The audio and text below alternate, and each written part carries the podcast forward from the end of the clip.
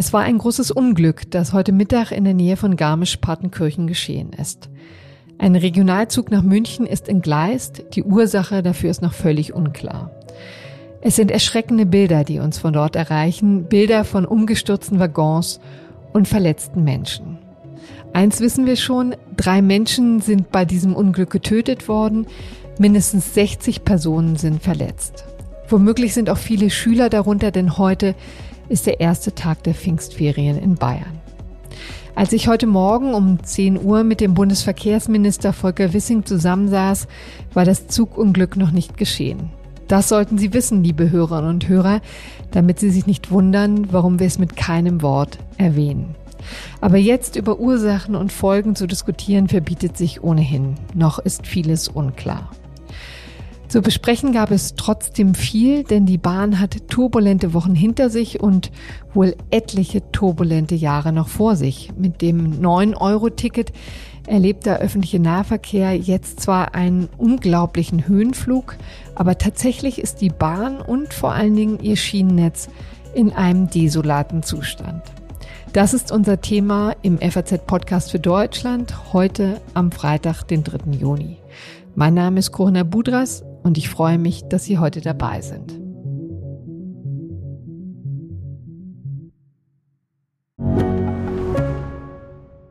Ich bin Dr. Robin John, Allgemeinarzt in Schönebeck. Das ist 15 Kilometer von Magdeburg entfernt und trotzdem zu weit, um hier Nachwuchs zu finden. Immer mehr Praxen im Salzlandkreis bleiben unbesetzt und Patienten haben lange Wege und noch längere Wartezeiten. Das muss sich ändern.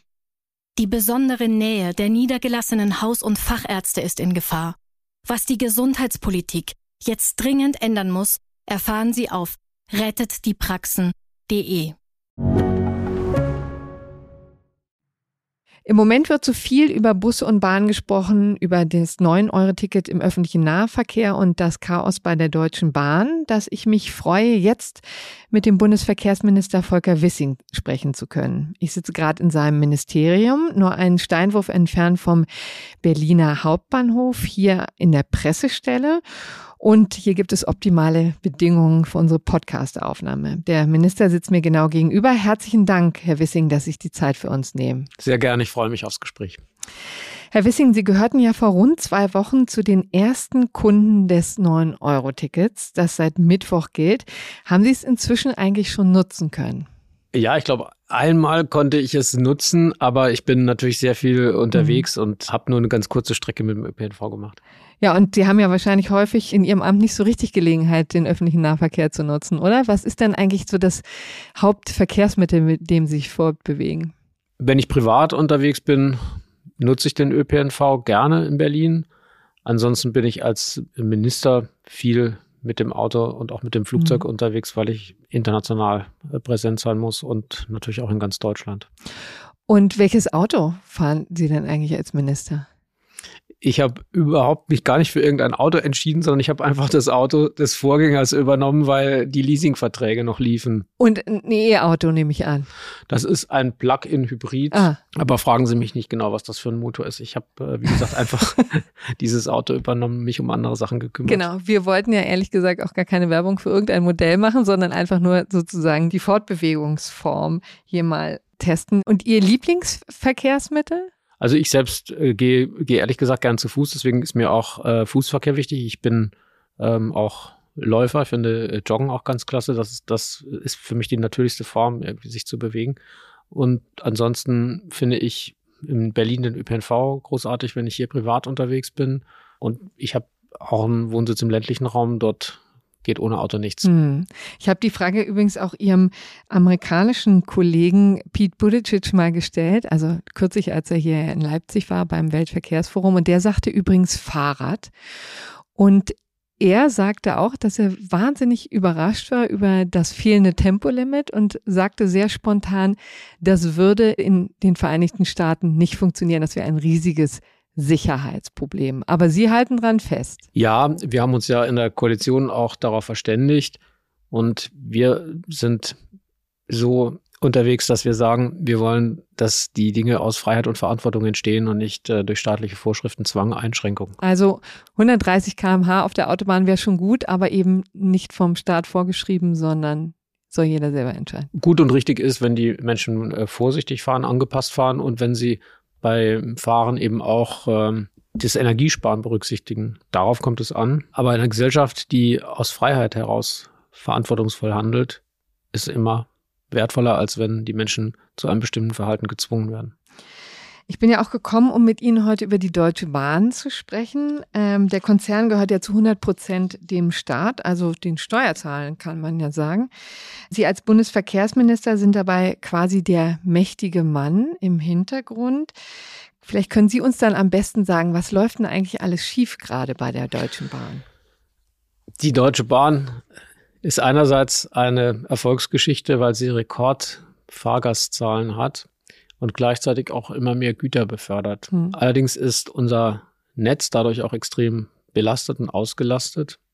Und an manchen Stellen ist das Netz nicht modern genug, um so viele unterschiedliche Verkehre aufzunehmen. Und jetzt hat man das Problem, dass man einerseits das Netz modernisieren muss. Das bedeutet mhm. aber Baustellen und Beeinträchtigung des Verkehrs. Und die Frage ist, wer traut sich, die notwendigen äh, Sanierungs- und Modernisierungsmaßnahmen in Angriff zu nehmen? Ich traue mich. Sie trauen sich. Und wie trauen Sie sich denn? Also was soll passieren? Ich werde demnächst ein Konzept vorlegen, mit dem wir unser vorhandenes Netz so modernisieren, dass es mehr Leistung aufnehmen kann, dass Baustellen weniger Belastung für den Betrieb darstellen und gleichzeitig müssen wir natürlich auch das Netz weiter ausbauen. Wir wollen ja den Deutschlandtakt einführen und investieren deswegen auch in Schienenneubaustrecken. Hm. Den muss ich kurz erklären für unsere Hörerinnen und Hörer. Was steckt hinter dem Deutschlandtakt? Ja, wir genau? wollen einen, einen engen Takt, äh, wollen die Städte gut miteinander äh, verbinden mit einer engen, engen Taktung, sodass die Bahn noch attraktiver wird und eine Alternative zu anderen Verkehrsträgern darstellt. Und dazu brauchen wir Neubaustrecken und die sind in Planung. Die sind in Planung. Aber es muss eben quasi im rollenden Betrieb modernisiert werden und das wurde offensichtlich lange Zeit verschludert, denn ihr Schienenbeauftragter Michael Theurer sagte am Presse, in einem Pressegespräch am Mittwoch relativ deutlich, der Zustand des Netzes ist offensichtlich so dramatisch wie seit Jahren nicht mehr und er hat einen erheblichen Investitions- und Sanierungsstau konstatiert. Ähnliches hat ja auch schon Bahnchef Lutz eingeräumt am Montag in einem Pressestatement. Warum ist das so lange nichts passiert? Das muss man die fragen, die die Verantwortung dafür getragen haben. Ich bin nicht in der Rolle, dass ich Schuldige in der Vergangenheit suche, sondern Lösungen für die Zukunft. Ich kann nicht rückwirkend regieren, aber ich kann jetzt die notwendigen Dinge veranlassen und das will ich tun. Ich stehe im engen Austausch mit äh, Richard Lutz, dem Bahnvorstandsvorsitzenden, und wir haben viele Gespräche geführt und sind uns einig, dass es so wie es ist nicht bleiben kann. Und wir haben auch notwendige Dinge identifiziert, die wir ändern wollen. Und ich werde deswegen in Kürze ein Konzept auf den Tisch legen, mit dem wir ganz konkrete Sachen angehen. Geht es natürlich um die Frage, wie können wir das Netz so modernisieren, das bestehende Netz, dass im Falle einer Reparatur, die immer vorkommt und die mhm. normal mhm. ist, der Betrieb möglichst wenig beeinflusst wird. In Deutschland sind die Auswirkungen von Reparaturmaßnahmen im Netz auf den laufenden Zugbetrieb größer als in anderen Ländern aus technischen Gründen. Und diese Probleme muss man beseitigen. Was sind das für technische Gründe? Es geht beispielsweise um die Frage, wie wird ein Überholvorgang organisiert, wenn ein Zug auf eine Baustelle zufährt. Und dazu braucht man bestimmte technische Voraussetzungen, um das so durchführen zu können, dass der Netzbetrieb möglichst gering beeinträchtigt wird. Und gleichzeitig geht es auch generell um die Frage, wie Baustellenmanagement organisiert wird. Wenn Sie fragen, warum wurden die Modernisierungsmaßnahmen in den letzten Jahren nicht durchgeführt, kann ein Grund darin liegen, dass man eben auch vermieden hat, Baustellen einzurichten, weil mhm. jeder weiß, eine Baustelle bedeutet Zugverspätung. Und das ist peinlich für die Deutsche Bahn. Das hat man versucht zu umgehen. Jedenfalls kann es so nicht bleiben. Ich mhm. will da keine Noten verteilen oder mit dem Finger auf jemanden zeigen, sondern ich suche die Lösung. Und die liegt darin, dass wir das, was technisch möglich ist, heute in Angriff nehmen, damit die Bahn künftig pünktlicher sein kann. Hm. Also da gibt es ähm, viel zu tun. Sie haben gesagt, es gibt die technischen Voraussetzungen nicht, aber es hört sich auch ganz häufig danach an, als wüsste bei der Deutschen Bahn nicht die eine Hand, was die andere tut. Haben Sie eigentlich so eine Lieblingsanekdote über quasi Ihr Erlebnis bei der Deutschen Bahn oder mit der Deutschen Bahn? Ich frage sehr bewusst, sehr offen. Ich glaube, jeder hat seine Erfahrungen. Es kommt immer mal vor, dass ein Zug äh, verspätet ist. Ich, ich habe ich, ich bin mal ohne Mantel gefahren und, und das war im, im tiefsten Winter und dann sind Züge ausgefallen und ich musste, glaube ich, eineinhalb Stunden bei Minusgraden auf dem Bahnsteig stehen. Aber da war ich irgendwie ein bisschen selbst schuld. Die Bahn konnte da nichts dafür, weil das äh, wetterbedingt war. Aber äh, das war schon ein im wahrsten Sinne des Wortes einschneidendes Erlebnis.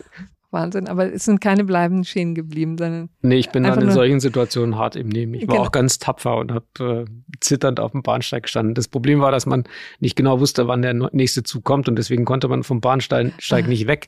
Ich musste den nächsten Zug auf jeden Fall kriegen und äh, insofern blieb mir nichts anderes übrig, als da auszuharren. Aber ich reise heute immer noch öfter ohne Mantel. Wirklich? Ja. Ich hätte gedacht, das würde sich dann auf jeden Fall erledigen. Aber gut, Sie hoffen dann auf viele positive Erlebnisse in diesem Zusammenhang.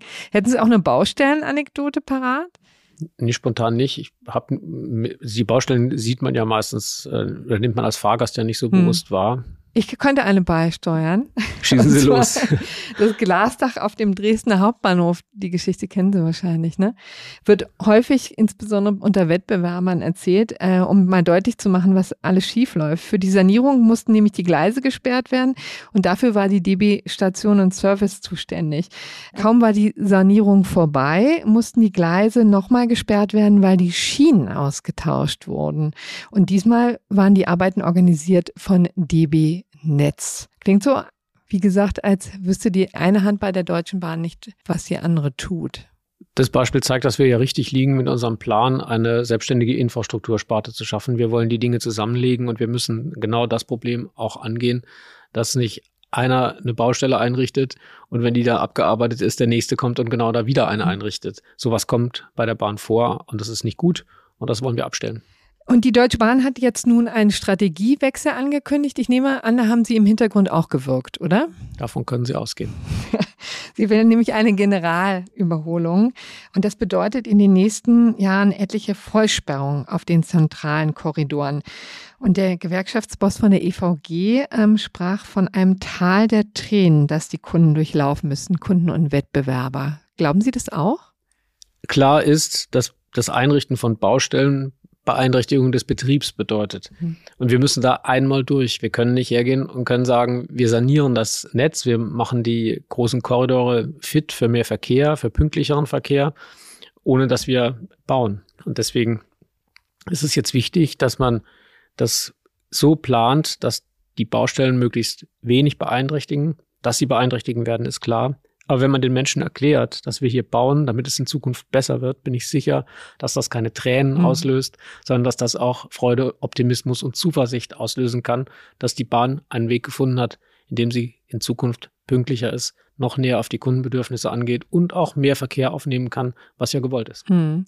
Aber das wird schon ein Weilchen dauern, ne? Das wird äh, dauern, aber es wird ja auch nicht alles gleichzeitig gemacht und es muss so gut koordiniert und geplant werden, dass die Kunden möglichst wenig davon merken. Aber sie werden etwas davon merken.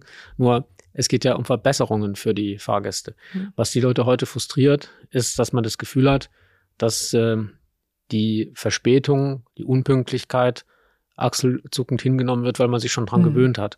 Und wenn man deutlich macht, wir haben einen Weg, mit dem wir das künftig vermeiden, während, während wir diesen Weg gehen, können wir nicht äh, zusagen, dass es nicht zu Verspätungen kommt, aber das ist etwas, was man für eine bessere Zeit danach aushalten muss. Vielleicht besser planbare Verspätungen, das würde ja auch schon mal helfen, oder? Wenn man eben weiß, dass ein Weg fünf Stunden dauert und nicht dreieinhalb, das, da kann man sich wenigstens darauf einstellen. Je mehr Informationen die Menschen haben, je besser sie, die, die Dinge planbar sind, umso unproblematischer ist das Ganze.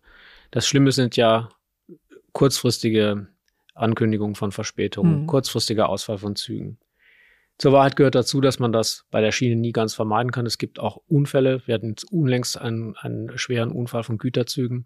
Sowas ist nicht planbar. Darüber kann man auch nicht vorab informieren. Und das wird es auch beim modernsten Netz, beim digitalisiertesten Netz wird es auch sowas in Zukunft geben. Und bedauerlicherweise, aber es ist so. Und deswegen muss man schon differenzieren zwischen vermeidbaren Verspätungen äh, durch, äh, durch besseren, bessere Netzqualität und eben auch solchen Verspätungen, die wetterbedingt sind.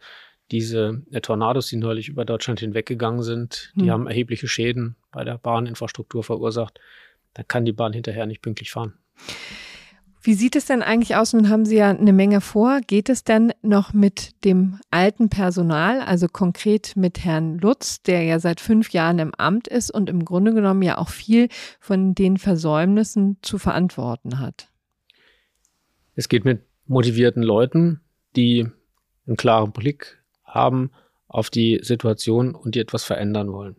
Für mich ist entscheidend, ob das Personal einen kritischen Blick auf die jetzige Situation hat oder ob man die Dinge schönredet und beiseite wischt. Herr Lutz hat klar benannt, wo die Schwächen sind ähm, und er möchte Verantwortung übernehmen, um diese Schwächen der Bahn zu beseitigen. Das ist eine gute Voraussetzung, um das Ziel zu erreichen.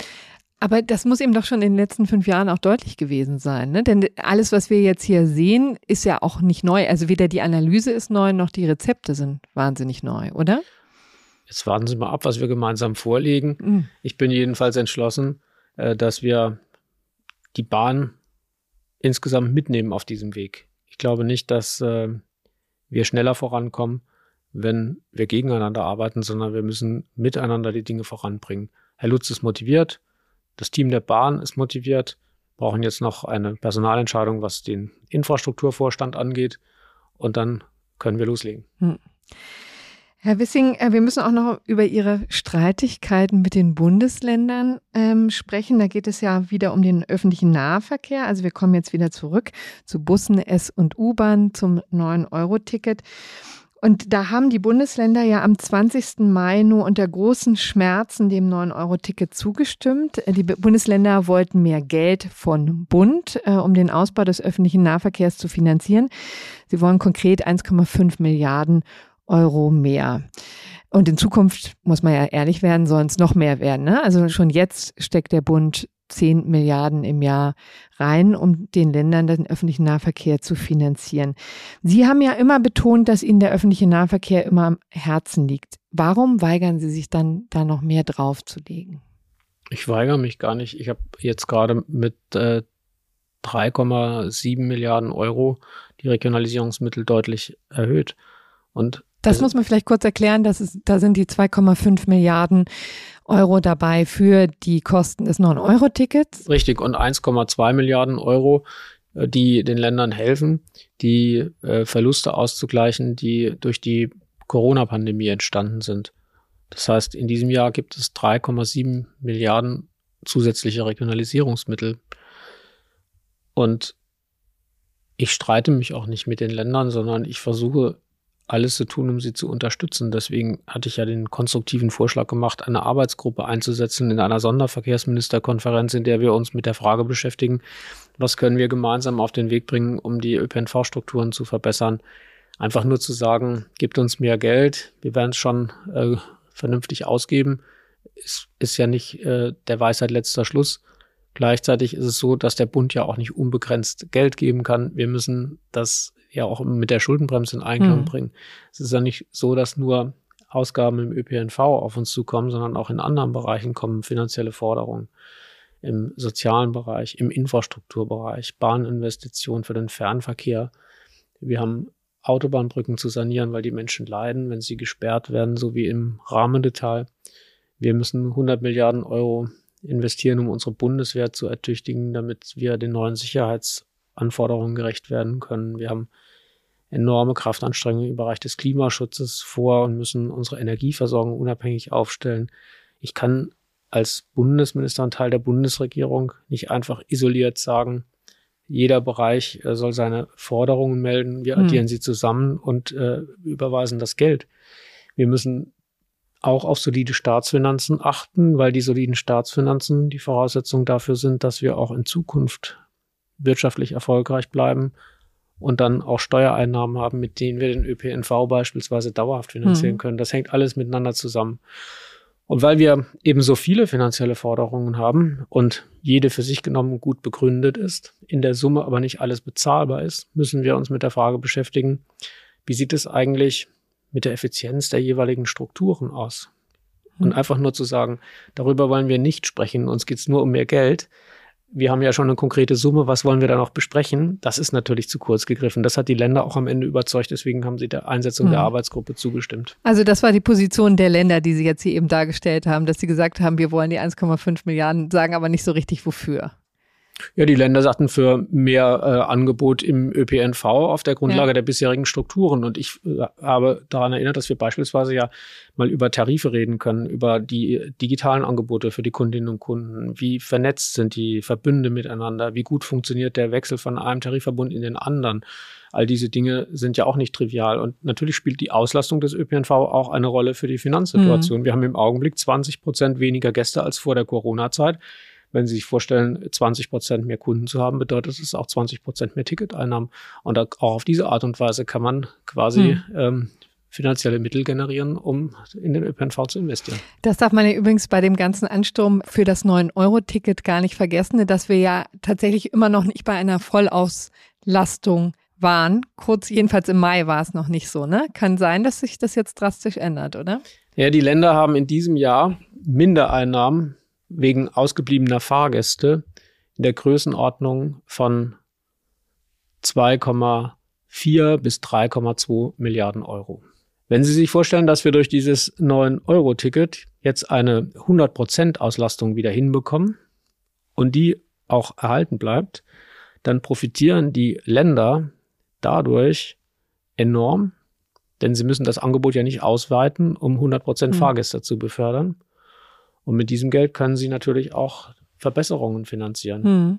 Und deswegen ist es nicht äh, so, dass das äh, 9-Euro-Ticket die Länder nicht strukturell auch besser stellt beim ÖPNV. Sie haben es eben schon gesagt, Sie haben ja immer verlangt, dass die Bundesländer offenlegen, wofür sie die Regionalisierungsmittel, also die Mittel des Bundes, ausgeben und wie viel sie überhaupt selbst in den öffentlichen Nahverkehr stecken, denn das darf man ja nicht vergessen. Das Geld vom Bund kommt eigentlich nur für den Schienenverkehr, für den regionalen äh, öffentlichen Nahverkehr, insbesondere Busse, sind eben nun einfach mal die Länder zuständig. Wissen Sie inzwischen, wie viel die ausgeben? Haben die das gemeldet?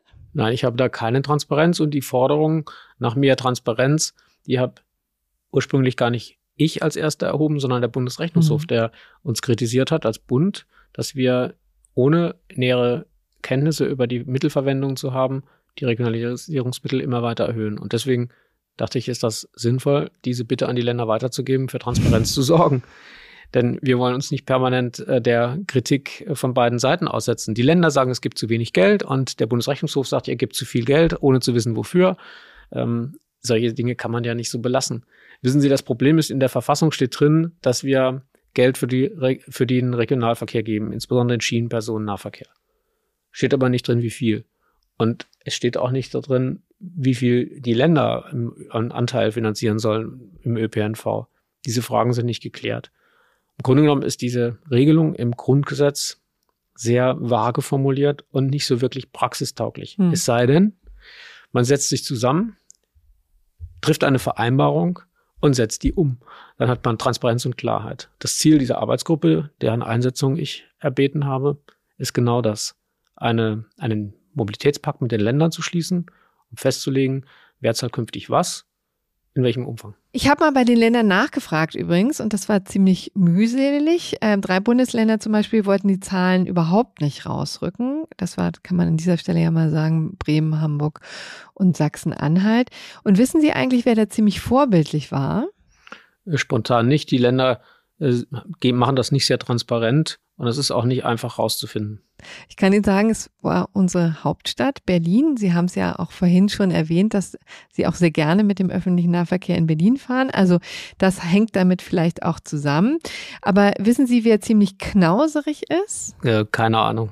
Äh, Mecklenburg-Vorpommern zum Beispiel, aber ehrlich gesagt eben auch Rheinland-Pfalz. Und die haben ihre Zahlen Zähneknirschen korrigieren müssen. Die haben auf meine Frage, wie viel das Land investiert, gesagt, sie investieren 530 Millionen, aber das war zu 90 Prozent ihr Geld, Herr Wissing, also das Geld vom Bund. Tatsächlich investiert das Land Rheinland-Pfalz aber nur 53 Millionen Euro. Warum ist das so?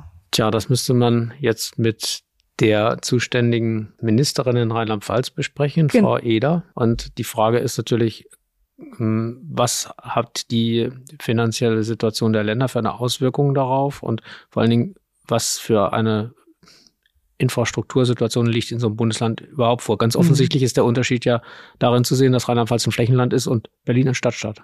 Ich frage auch deswegen, weil auch Sie ja mal Verkehrsminister von Rheinland-Pfalz waren und zwar fünf Jahre lang immerhin bis 2021. Ist das einfach nicht besonders populär, Steuergeld in öffentlichen Nahverkehr zu stecken? Das würde ich nicht sagen. Ich habe hm, eines der wichtigsten Gesetze in Rheinland-Pfalz auf den Weg gebracht, das äh, Nahverkehrsgesetz, das den öffentlichen Personennahverkehr so, sogar zur kommunalen Pflichtaufgabe erklärt hat. ÖPNV ist attraktiv, aber es ist unglaublich schwer, den ÖPNV in Flächenländern so auszubauen, dass es ein, eine ausreichende Taktung für jede und jeden gibt, äh, vom Dorf äh, in die Stadt zu kommen und umgekehrt. Hm, also man muss fairerweise dazu sagen, ist wahrscheinlich in Berlin natürlich eine ganz andere Situation als in Rheinland-Pfalz, wo es sehr viel zersiedelter ist, ne? sehr viel kleinere. Dort, wo Dörfer. sie viele äh, Menschen auf äh, kleiner Fläche haben, ist es viel einfacher, mhm. Angebote zu machen in verdichteten urbanen Räumen wie Berlin. Schwieriger ist es in der Fläche. Dort spielt der Individualverkehr eine übergroße äh, Rolle. Und solche Länder wie Rheinland-Pfalz, das ich naturgemäß ganz gut kenne, sind Länder, die eine besonders kleinteilige Siedlungsstruktur haben. Und das bedeutet, dass man unglaublich viele Orte mit Kreisstraßen, mit Landesstraßen anbinden muss. Und das verschlingt enorm viel Geld. Aber dazu gibt es keine wirkliche Alternative, denn eine Straße braucht man hin zu jedem Ort, mindestens damit der mhm. Krankenwagen kommen kann. Herr Wissing, wie geht es denn eigentlich nach dem 9-Euro-Ticket weiter? Besteht irgendeine Chance darauf, dass das Experiment verlängert wird? Der Bund kann nicht dauerhaft die 9-Euro-Tickets finanzieren. Dafür ist das zu teuer. Das hat insgesamt zweieinhalb Milliarden Euro, also Kosten verursacht.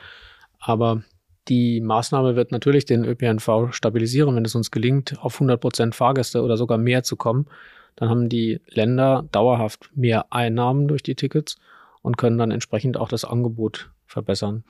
Ich frage auch deswegen, weil Ihr parlamentarischer Staatssekretär Michael Theurer, wir hatten ihn eben schon zitiert, am Mittwoch äh, darüber resonierte, das fand ich ganz spannend, ob es für eine Steigerung der Kundenzahlen wirklich nötig ist, den öffentlichen Nahverkehr auszubauen. Also häufiger zu fahren und auch die ländlichen Regionen anzuschließen. Er sagte, vielleicht sei es gar nicht so sinnvoll, mehr heiße Luft durch die Gegend zu fahren. Sehen Sie das auch so?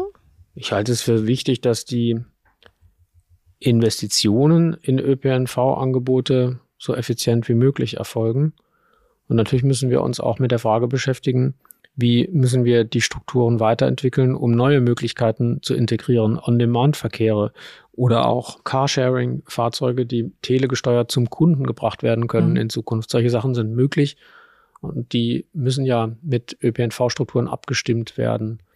Sicherlich ist man nicht gut beraten, wenn man versucht, einfach nur Taktungen zu erhöhen auf, auf äh, Strecken, in denen man sehr, sehr wenig Fahrgäste hat. Mhm. Da muss man sich mehr einfallen lassen. Und auch deshalb halte ich es für erforderlich, dass der ÖPNV digitaler wird, um individuelle Lösungen und integrierte äh, intermodale Lösungen zu ermöglichen. Hm. Vielleicht ganz zum Schluss. Pfingsten steht ja jetzt vor der Tür, also ein verlängertes Wochenende, der erste Belastungstest für das 9-Euro-Ticket.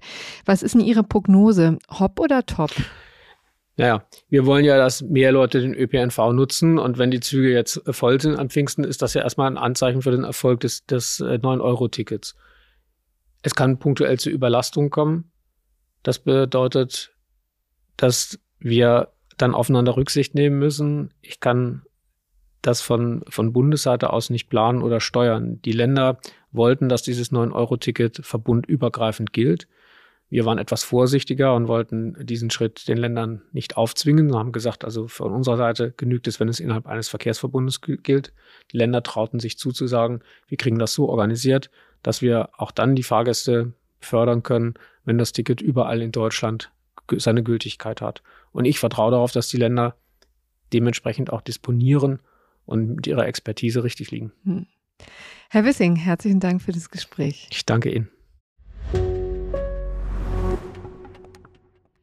Ganz zum Schluss möchte ich noch einmal auf das Zugunglück zurückkommen. Es ist jetzt 16.30 Uhr, bald werden wir den Podcast für Deutschland veröffentlichen, aber gerade erreicht uns ein Statement von Bundesminister Volker Wissing, das ich Ihnen nicht vorenthalten möchte. Er schreibt, die Bilder, die uns in diesen Stunden aus Garmisch-Partenkirchen erreichen, sind dramatisch. Aktuell lässt sich das gesamte Ausmaß der Katastrophe nur erahnen. Meine Gedanken sind bei den Angehörigen und Verletzten. Wir stehen im engen Austausch mit der Bahn und unterstützen, wo wir noch können. Unsere Experten sind bereits vor Ort, um gemeinsam mit den Ermittlungsbehörden die Unfallursache zu untersuchen. Das war also, unser FAZ-Podcast für Deutschland mit Bundesverkehrsminister Volker Wissing. In der nächsten Woche sind wir ab Dienstag wieder für Sie da. Bis dahin wünsche ich Ihnen ein schönes Pfingstwochenende.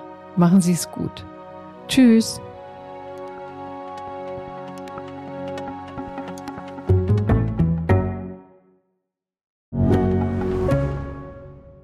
Ich bin Dr. Robin John, Allgemeinarzt in Schönebeck. Das ist 15 Kilometer von Magdeburg entfernt und trotzdem zu weit, um hier Nachwuchs zu finden. Immer mehr Praxen im Salzlandkreis bleiben unbesetzt und Patienten haben lange Wege und noch längere Wartezeiten. Das muss sich ändern.